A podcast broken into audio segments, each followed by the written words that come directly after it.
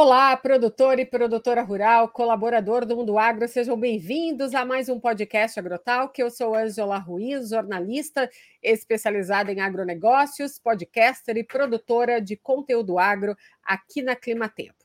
O tema do podcast de hoje é Primavera para o agronegócio. Como será a nova estação para este início de plantio da nova safra?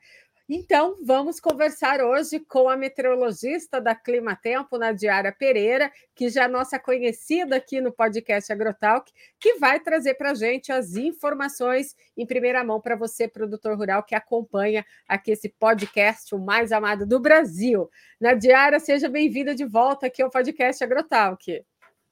Olá, Ângela. Olá a todos que nos acompanham. Muito obrigada. É sempre um prazer estar aqui com vocês e trazendo as informações aí para o agro, ainda mais agora nesse momento de início do, do período chuvoso, né? Início da primavera e início do plantio aí da safra verão. É verdade, né, Diário? E tá todo mundo, né? Todos os produtores estão é, querendo saber como que vai ser essa nova estação. Tá todo mundo aí esperando nessas né, condições climáticas favoráveis para iniciar o plantio. Aliás, tem muito produtor rural por aí que já iniciou o plantio, principalmente lá no Mato Grosso. Andei conversando com produtores também que estão na expectativa, né, a respeito do trigo lá no sul, do arroz, preocupados com o excesso de chuva por lá. Então, hoje aqui a gente vai falar tudo para esses produtores rurais no que diz respeito ao clima para os próximos meses. Vamos começar então, Nadiara, pela região sul do país, porque é uma região que a gente sabe que está sofrendo muito já com esse excesso de chuva. No início de setembro, a gente teve a passagem do ciclone, que gerou aí muitos prejuízos na casa de mais de um bilhão de reais para a agricultura gaúcha. Então, há muita apreensão por parte dos produtores rurais, por aqueles que também não foram afetados por esse ciclone, mas estão apreensivos, porque a primavera tende a ser marcada por chuva acima da média lá na região sul. E há uma possibilidade também de acontecer novos eventos de ciclone. Explica para gente, é, essa probabilidade é real de acontecer novos ciclones nesse período aí da primavera que já começou? É sim, Ângela. A gente está aí chegando, iniciando a primavera sob efeito do fenômeno El Ninho, que é caracterizado pelo aquecimento das águas superficiais do Oceano Pacífico Equatorial, e esse fenômeno tem um grande impacto nos extremos do Brasil, né? E a região sul é uma das mais influenciadas por esse fenômeno El Ninho. Normalmente ele intensifica os sistemas meteorológicos e traz mais chuvas para a região sul, potencializando aí os episódios extremos durante a primavera, que já é uma estação mais tempestuosa. Então tem sim um risco maior de tempestade cidades e olhando para o histórico, normalmente durante a primavera é o período aí que a gente tem maior risco de enchentes, de transtornos no sul do Brasil. Neste ano até teve uma antecipação dos efeitos do El Ninho, porque o El Ninho se estabeleceu um pouco mais cedo, né? Se a gente lembrar aí, a gente já chegou ao inverno com o El Ninho bem estabelecido e ele veio ganhando força, chegou a primavera já com um El Ninho estabelecido de forte intensidade. Então, os efeitos do El Ninho se anteciparam um pouco, mas eles continuam ainda com potencial aí para trazer bastante, bastante bastante eventos extremos durante a primavera, que costuma ser a estação mais tempestuosa. Então, a gente vê um cenário aí muito favorável ainda para tempestades fortes no sul do Brasil, pelo menos entre outubro e novembro. É difícil afirmar quantos ciclones vamos ter, mas a probabilidade ainda é alta. A gente pode vir a ter eventos extremos não só no Rio Grande do Sul, mas também em Santa Catarina e Paraná. É, só título de curiosidade aqui para os produtores que estão nos acompanhando, nós tivemos entre 15 de junho né, de 2023 até 15 de setembro de 2023, oito ciclones em 16 semanas, né? Então, ou seja, um a cada duas semanas. Então, lá no site da Climatempo tem matéria falando sobre isso, você pode acompanhar essa cronologia, né?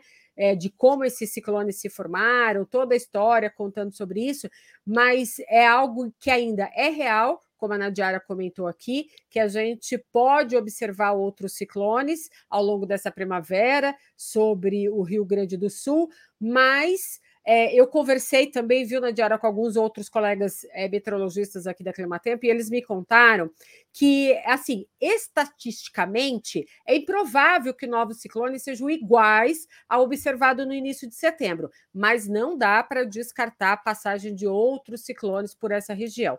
E aí, quando a gente pensa em ciclone, a gente pensa aí numa quantidade de chuva muito excessiva, né? Você que está de olho sempre nos modelos de previsão da Climatempo, você vê lá que essa tendência de chuva acima da média e temperatura vão continuar ainda também ao longo desses três meses de primavera? Sim, a tendência é que todo o sul do Brasil, os três estados do sul do, do, país, tenham aí o próximo período, o próximo trimestre, marcado por chuvas acima da média. Como eu falei, não é só o Rio Grande do Sul, né? Paraná e Santa Catarina devem ter precipitação acima da média. Isso, em alguns momentos, deve a, até impactar, atrapalhar as atividades no campo, até mesmo o início do plantio aí dos cultivos de verão. Mas chama atenção que o Rio Grande do Sul fica numa região mais propícia, latitudinal, latitudinalmente, né, mais propícia para a ocorrência de ventos extremos, porque a gente tem áreas de baixa pressão se formando mais ali entre o norte da Argentina e Paraguai, que acabam cruzando o Rio Grande do Sul e depois originando esses ciclones no oceano. Então, normalmente, o Rio Grande do Sul fica numa área mais propícia para a ocorrência de eventos extremos. O Paraná normalmente não sofre tanto com os extremos como o Rio Grande do Sul. Então, apesar de ter uma previsão aí de chuvas acima da média, o Paraná não deve ter tantos extremos, deve ter melhores condições aí para o plantio e desenvolvimento das lavouras.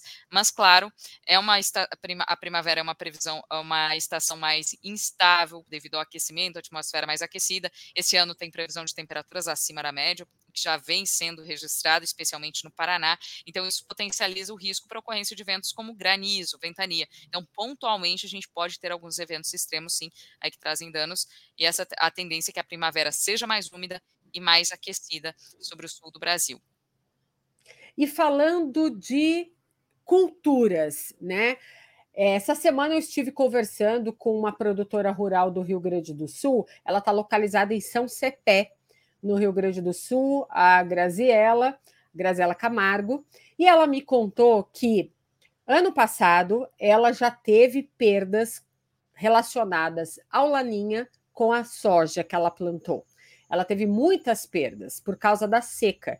E agora ela está numa época que ela deveria já estar se preparando para ver o desenvolvimento do trigo dela está no ápice, mas ela disse que ela praticamente agora, pela ronda que ela fez na fazenda, o trigo dela foi completamente perdido por causa das chuvas. Essa constância de perdas, os produtores rurais vão ter é, só com o trigo ou outras culturas também podem ser afetadas por esse excesso de chuva e também temperaturas? Principalmente no Rio Grande do Sul, diversas culturas devem ser afetadas. A gente deve ter aí outubro e novembro Uh, com períodos bastante chuvosos, períodos prolongados de tempo fechado. Então, não é só o excesso, o volume de chuva que impacta períodos prolongados de tempo fechado acabam também impactando o desenvolvimento, aumentando o risco para a proliferação de doenças, né? Então, principalmente esse período de outubro e novembro, que é o período aí de plantio e início do desenvolvimento das lavouras, pode impactar bastante cultivos como soja, o milho, primeira safra, o arroz, diversas culturas devem ser bastante impactadas aí nessa fase de desenvolvimento. E lá na frente, ainda é difícil afirmar quais serão os volumes previstos né, para o período de verão, mas também há uma tendência de mais umidade durante o verão, período de colheita. Então, no Rio Grande do Sul, é, já é normal, né, historicamente, em anos de El Ninho, ter problemas com tanto do, da fase de plantio, desenvolvimento, até a fase da colheita. E esse ano o alerta é grande, porque tem um El Ninho de forte intensidade bem estabelecido e que ainda deve impactar aí bastante todo o período chuvoso. Sim, é um problema, porque a primavera no Brasil, em condições normais, é, né, na diária, já marca o início do período úmido.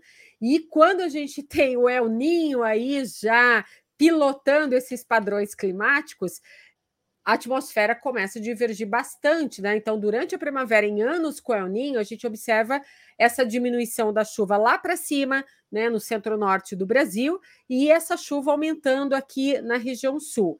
Porém, a região sudeste é uma região que eu falo que é uma região que está no meio do caminho, é uma região de transição. Como que vai ficar a primavera para a região sudeste, para esses produtores que estão localizados aqui pelo interior de São Paulo, onde há muita produção de citros, de café, de cana. Tem Minas Gerais também, com produção de café e outras culturas. Tem também o Espírito Santo com café e algumas áreas do Rio de Janeiro também plantando aí diversas culturas. Como que fica essa situação para o Sudeste? Bom, como você bem destacou, a prima, a, o Sudeste fica numa área de transição. Então, especialmente as áreas mais ao sul, normalmente são mais influenciadas pelos sistemas que chegam à região sul, devem ter um pouco mais de umidade, devem regularizar a chuva um pouco mais cedo, né? São Paulo, extremo sul de Minas Gerais, até o Triângulo Mineiro devem receber um pouco mais de umidade. Essas regiões tendem a plantar uh, os cultivos de inverno um pouco mais, os cultivos, desculpa, de verão um pouco mais cedo, devem ter um pouco mais, um pouco mais de regularidade, enquanto as áreas mais ao norte de Minas Gerais, inclusive o Cerrado e também o Espírito Santo tem um risco maior para irregularidade.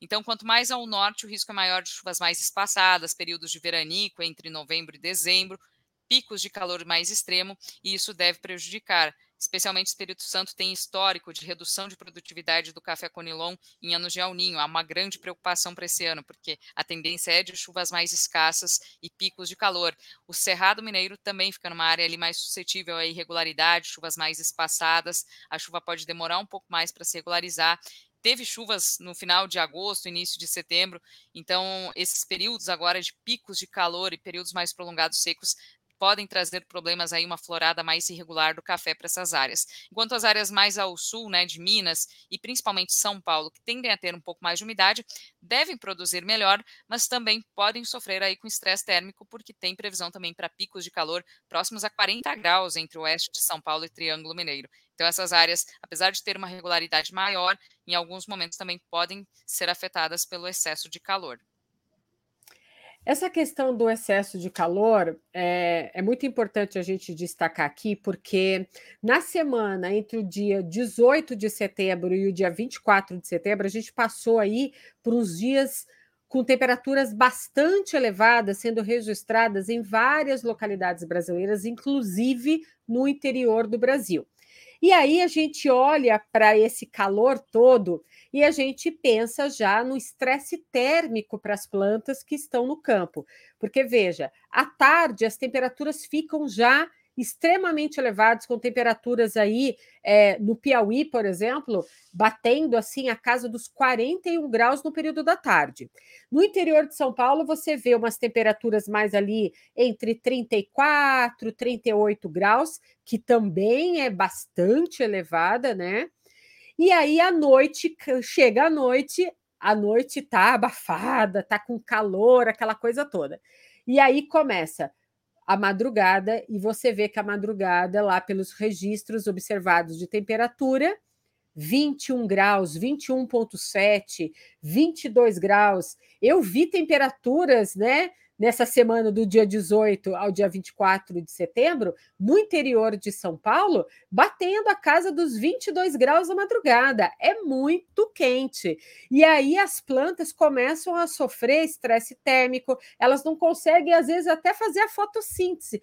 Como que é essa projeção de estresse térmico para essa primavera? A gente pode ter a ocorrência de novas ondas de calor ainda no mês de outubro? Você tocou num ponto muito importante, porque não é só a temperatura máxima, né, o, o, pico da temperatura máxima que impacta, que traz estresse térmico. A temperatura da madrugada é muito importante. Conversei com produtores de citros, de café, de cana-de-açúcar, que comentaram justamente isso, né? Os picos de calor durante o dia trazem sim é, impacto, estressam a planta, mas as madrugadas abafadas é que acabam impactando mais, porque não dá tempo da planta se recuperar e fazer a fotossíntese, a fotossíntese né, necessária para recuperação noturna, então acaba trazendo uma queda de produtividade uh, para diversos cultivos do interior aí do Brasil. E ainda mais quando tem um período longo, né? Se fosse dois, três dias só com esses picos, mas foram vários dias, de sete a dez dias de tempo bastante abafado, com mínimas e máximas acima da média. Então, isso acaba impactando muito, um período prolongado acaba já trazendo um impacto significativo na produtividade. E você destacou aí o mês de outubro, o mês de outubro é um mês ainda muito propício para picos de calor. A chuva ela vai começar a aumentar, sim, no decorrer do mês, a chuva já está retornando retornando nessa virada de setembro para outubro, e no decorrer de outubro a chuva tende a aumentar gradualmente, se firmando, porém vai acontecer muito na forma de pancadas, aquela chuva de final de tarde que traz um alívio aí para o tempo seco, mas não chega a amenizar tanto o calor, porque são chuvas mais rápidas. Então a gente vai continuar com essa sensação de tempo bastante abafado e com picos de calor. Então, outubro ainda vai ser um mês complicado, de forma regionalizada, algumas áreas ainda devem sentir impactos desse estresse térmico. Depois, a partir de novembro, com a tendência gradual do aumento dos volumes, como é normal da época do ano, mesmo que os volumes fiquem abaixo da média, já é mais típico que a chuva aumente a partir de novembro e dezembro. Aí sim a gente começa a observar que o calor começa a ceder um pouco aí no interior do Brasil. Mas a gente vai ter sim aí um período chuvoso todo com temperaturas acima da média, bem diferente do que foi o último ano, né, que foi impactado por Laninha. Agora com o El Ninho, o El Ninho tende a deixar a atmosfera mais aquecida, então a gente vai ter temperaturas acima da média ao longo dos próximos períodos períodos. Ou seja, é, essas temperaturas elevadas, esse estresse térmico também pode provocar até queda de botões florais em determinadas culturas, né? Exatamente, pode trazer uma florada irregular aí para citros, café, uh, estresse, queda de produtividade para culturas como cana-de-açúcar, soja. É claro que a gente não está falando de uma região toda, mas de forma pontual, como a chuva não, ah, em anos de El normalmente a chuva não ocorre de forma homogênea, eh, algumas áreas vão passar por mais dias de tempo seco e com esse estresse térmico de forma regionalizada, a gente vai observar sim uma irregularidade maior aí nos, nos estantes das plantas e também na florada. Ok, lembrando para você, produtor rural que está nos acompanhando aqui, outro dano provocado por esse estresse térmico nas plantas é o aumento das doenças, porque esses mecanismos de resistência da planta são diminuídos, né? E a gente vê essas temperaturas elevadas acelerando os processos metabólicos também do patogeno dessa doença, então aumentando a disseminação dessas doenças. Então, muita atenção lá no site da Climatempo, no site agroclima.com agroclima.climatempo.com.br. Você encontra lá uma matéria que a gente colocou para você, chamada Ondas de Calor Pode Provocar Estresse Térmico nas Plantas. Lá tem informações do impacto desse estresse térmico nas suas lavouras e também o que, que você pode fazer para amenizar o efeito dessa temperatura elevada. Nadiara, você falou aqui né, da região sudeste é, falou que, é claro, pode acontecer uma chuva ou outra. Eu imagino que uma frente fria ou outra deve passar, é claro, é com menor intensidade. Às vezes não consegue nem chegar lá, né, na Bahia, no Espírito Santo. Mas a gente precisa falar de uma região que é um palco assim central para a produção brasileira de grãos, que é a região Centro-Oeste. E na região Centro-Oeste a gente sabe que tem estados é, produtores né, com grande peso. Como que fica a primavera para a região centro-oeste? Centro-Oeste também é muito similar à região Sudeste, uma região de transição, então as áreas mais ao sul devem ser mais influenciadas pelas frentes frias, pelos sistemas que vão atuar no sul do Brasil. Então, Mato Grosso do Sul tende a ter uma regularidade maior de chuvas. Áreas, principalmente do leste e sul do estado, devem receber volumes em alguns momentos até acima da média durante a primavera. Então, esse estado deve ser mais beneficiado pela umidade, deve ter uma regularidade um pouco maior já a partir agora do mês de outubro. E áreas mais ao norte da região, especialmente Goiás, Mato Grosso, devem enfrentar maior irregularidade. A chuva aumenta gradualmente também a partir de outubro, mas entre uh, novembro e dezembro a gente tem risco aí para ter alguns períodos de veranico e alguns picos de calor ainda. Então, uh, são regiões que devem ter, uh, são estados né, que devem ter problemas regionalizados, porque a chuva não deve ocorrer de uma forma homogênea, não deve ainda ocorrer com uma regularidade total. Então, algumas áreas podem sentir aí os efeitos de veranicos e picos de calor, especialmente entre Mato Grosso e Goiás. Quanto mais ao norte desses estados, o risco é maior aí para irregularidade das chuvas, uma condição mais similar com as áreas mais ao norte do Brasil. Então, isso pode impactar aí plantio da soja. Muitos agricultores né, de Mato Grosso anteciparam o plantio da soja, tiveram a liberação um pouco mais cedo. Agora, com essa janela de tempo seco e quente que teve em, em setembro, uh, possivelmente essa, esse plantio mais cedo acabou sendo prejudicado aí por conta do excesso de calor, né? Muitas, muitas lavouras uh, as, as áreas plantadas podem sofrer escaldadura aí, as lavouras de soja, então podem ter um, uma irregularidade né, no, na, no nascimento aí da, uh, da soja, na emergência da soja. E o que a gente tem ouvido muito é que os produtores estão preocupados com lá, lá na frente, então por isso estão acelerando o plantio da soja, pensando que se a soja não render bem, eles vão apostar mais no algodão, que é uma cultura mais resistente. Então tem essa possibilidade aí, mas fica o alerta que realmente Mato Grosso e Goiás devem sofrer um pouco mais com a irregularidade e picos de calor ainda ao longo dos próximos períodos, especialmente mês de outubro ainda muito quente e, e os meses de novembro e dezembro com risco também para alguns períodos de veranico. E essas pontuais é, localidades que podem sofrer com veranico podem ter problemas também com queimadas? Exatamente, a gente tem um risco maior neste ano, né? O El Ninho ele potencializa as queimadas. Existem estudos que mostram que anos de El Ninho, né, especialmente no último El Ninho forte 2015, 2016, aumentou muito o número de queimadas na primavera e no verão, justamente por conta dessa irregularidade maior das chuvas sobre o centro e norte do Brasil, chuvas que não ocorrem de forma homogênea e frequente e picos de calor, temperaturas acima da média. Isso potencializa o número de queimadas tanto nos anos, uh, tanto no período de primavera quanto no período de verão. Nadiara, vamos subir aqui essa régua, vamos agora para a região nordeste do país, porque a região nordeste tem toda a sua particularidade com aquelas áreas mais próximas ao oceano, né, a faixa leste do Nordeste. E temos as áreas né, mais ao interior da região Nordeste. A gente sabe que o oeste da Bahia é uma área também produtora muito grande de algodão, tem soja por lá também. Nós temos também o estado é, ali do, da Bahia com bastante representatividade nessa questão né, é, de culturas sendo produzidas. E aí eu queria saber como que fica ali a questão da chuva e da temperatura durante a primavera para a região Nordeste.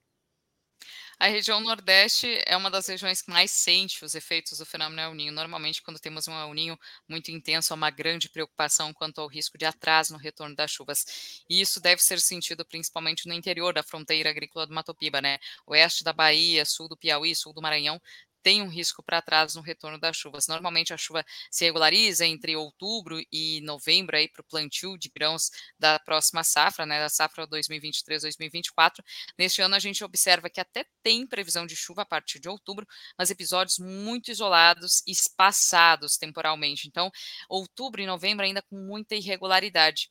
A gente observa uma tendência de regularidade maior das chuvas a partir de dezembro. Então, algumas áreas vão ser bastante impactadas para o início do plantio, especialmente da soja. Então, deve ter aí sim uma redução de produtividade, já é típico de anos de El Ninho, e a gente tem ouvido falar muito dos produtores também que eles estão uh, pensando em apostar mais no algodão, né, em relação à soja, por conta de ser uma, uma cultura mais resistente e justamente por conta dessa dificuldade no início do período chuvoso, né? Se tiver um atraso muito grande no retorno das chuvas, chuvas muito irregulares agora para o plantio da soja, os produtores vão passar a apostar mais no algodão ali no interior da fronteira agrícola do Mato Piba.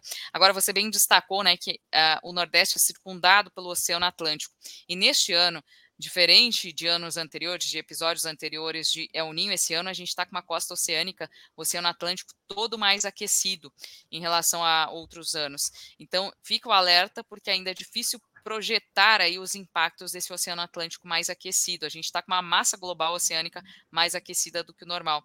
Em alguns momentos, esse Oceano Atlântico pode trazer aí uma amenizar um pouco os efeitos do El Niño. Então, a, a, gente fala muito do El Niño como evento clássico aí intenso que normalmente impacta muito a distribuição de chuva e temperatura no Brasil, mas a gente tem que lembrar que o Oceano Atlântico também acaba tendo influência e principalmente a faixa leste da região, o meio leste, incluindo até algumas áreas do interior da Bahia, a gente observa que em alguns momentos vai ter um pouquinho mais de chuva. Inclusive, dezembro, janeiro estão com sinal de mais umidade, que são justamente os meses mais chuvosos.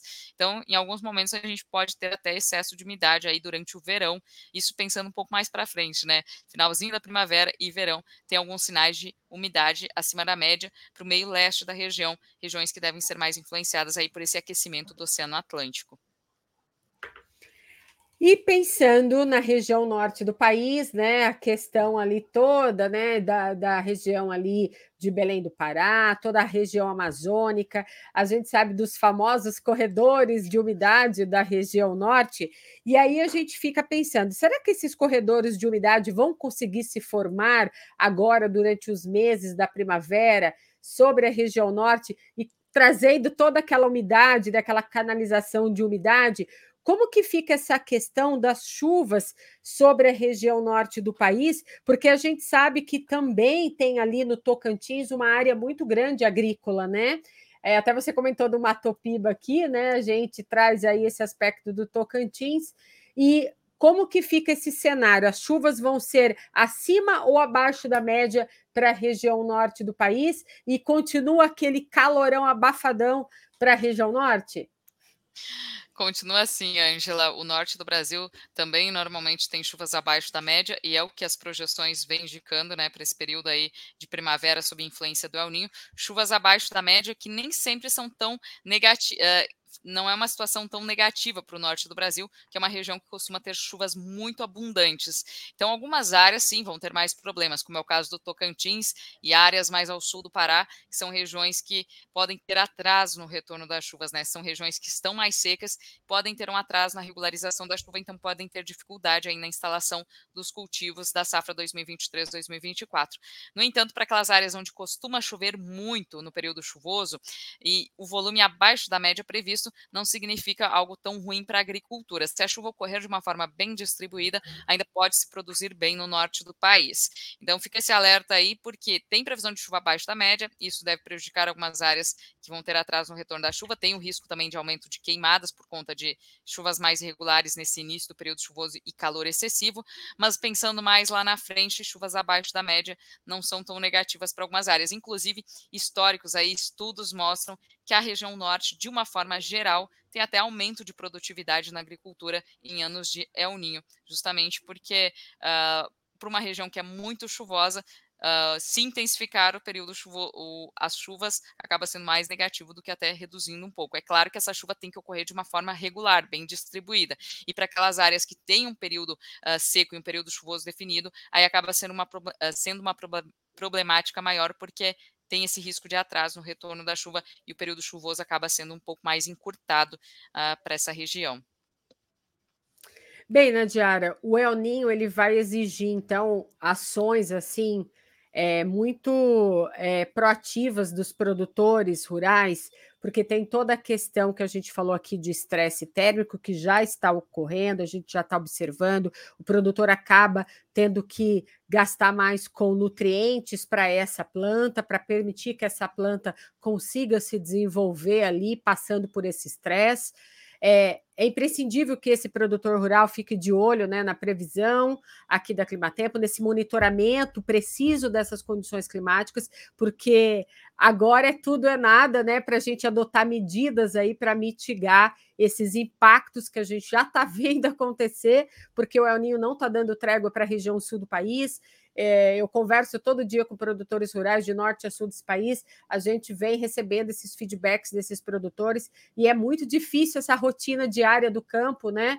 Todos os dias. Uma hora é muita chuva, chuva em excesso, para outros, né? É muita seca, não chove, para outros o vento e a chuva também traz prejuízos, acaba tombando os pés de milho.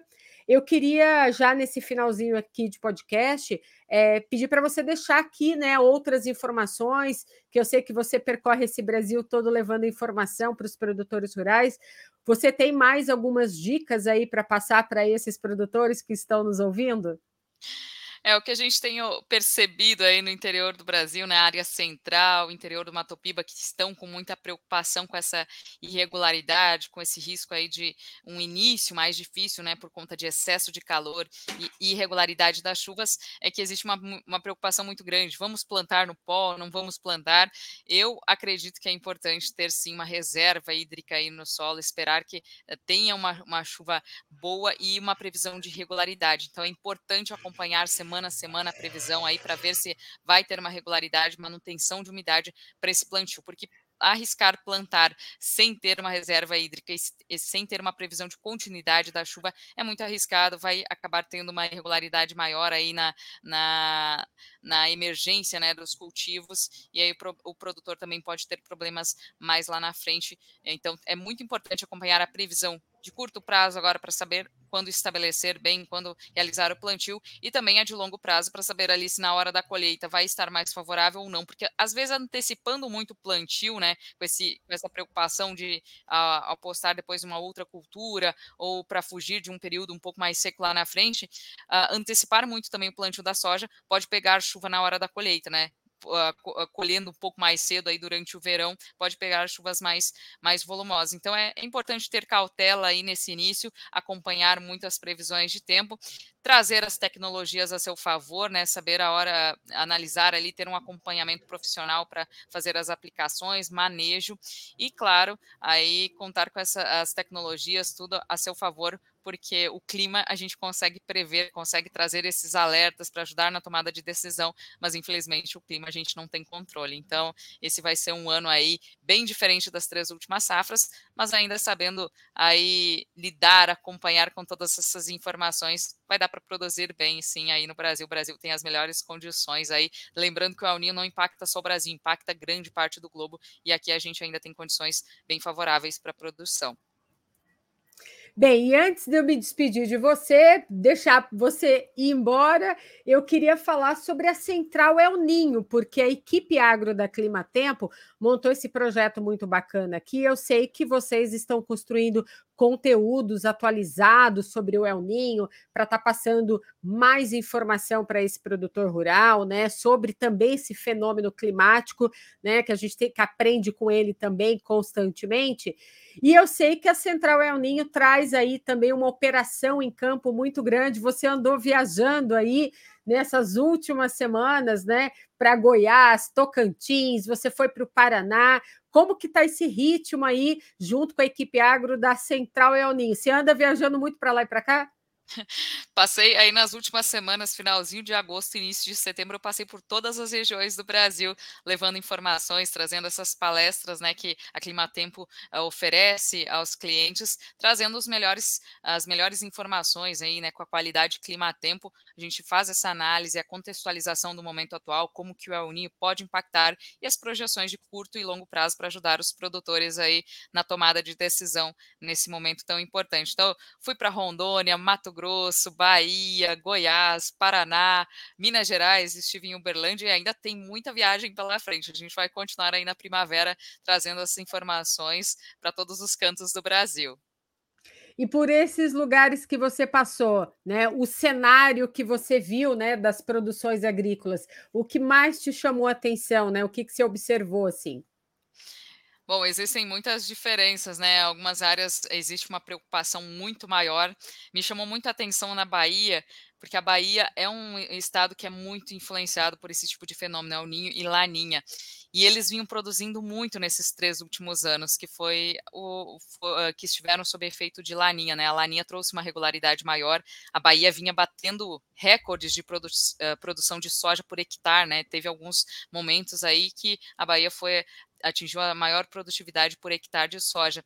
E neste ano há uma expectativa de maior irregularidade, risco de atraso no retorno das chuvas, e que eu, o que eu ouvi dos produtores lá é que eles já estão acostumados a lidar com a seca, que isso é o típico para eles. Então, eles já sabem como se adaptar, eles já sabem o momento de tomar a decisão, por isso que eles já estão pensando mais no algodão, que é uma cultura um pouco mais resistente, o que o, como que é melhor tratar, também fazer uma, um manejo adequado do solo para não ter aquele solo compactado. Então é importante, os produtores estão cada vez mais conscientes com medidas sustentáveis também para produzir melhor.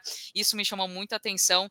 E eles falaram né, que os últimos três anos que foram de produtividade boa, chuvas regulares, é que foram atípicos para eles porque eles já estão acostumados ali com situações mais extremas de clima e que agora eles já estão preparados aí para o ciclo e continuam bastante otimistas. Então, acho que essa é a mensagem importante aí, é se preparar bem. A gente traz esses alertas, é um ano diferente, com bastante risco aí para algumas alguns cultivos que são mais sensíveis, mas eu acho que se estiver alerta, preparado, ainda dá para tomar as decisões certas na hora certa e produzir bem.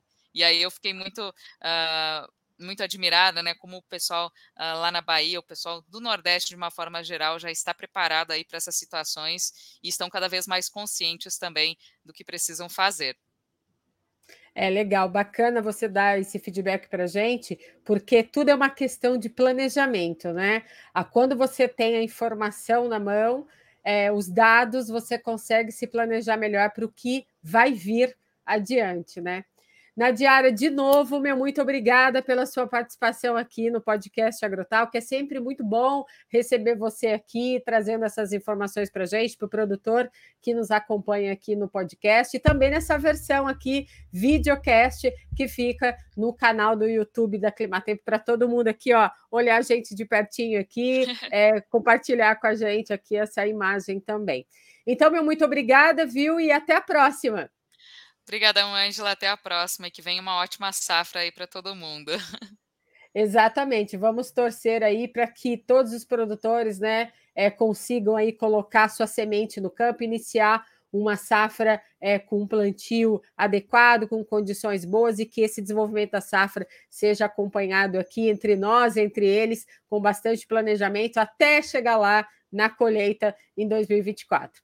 Obrigada, Nadiara. Até mais. Até a próxima. Tchau, tchau. Tchau, tchau.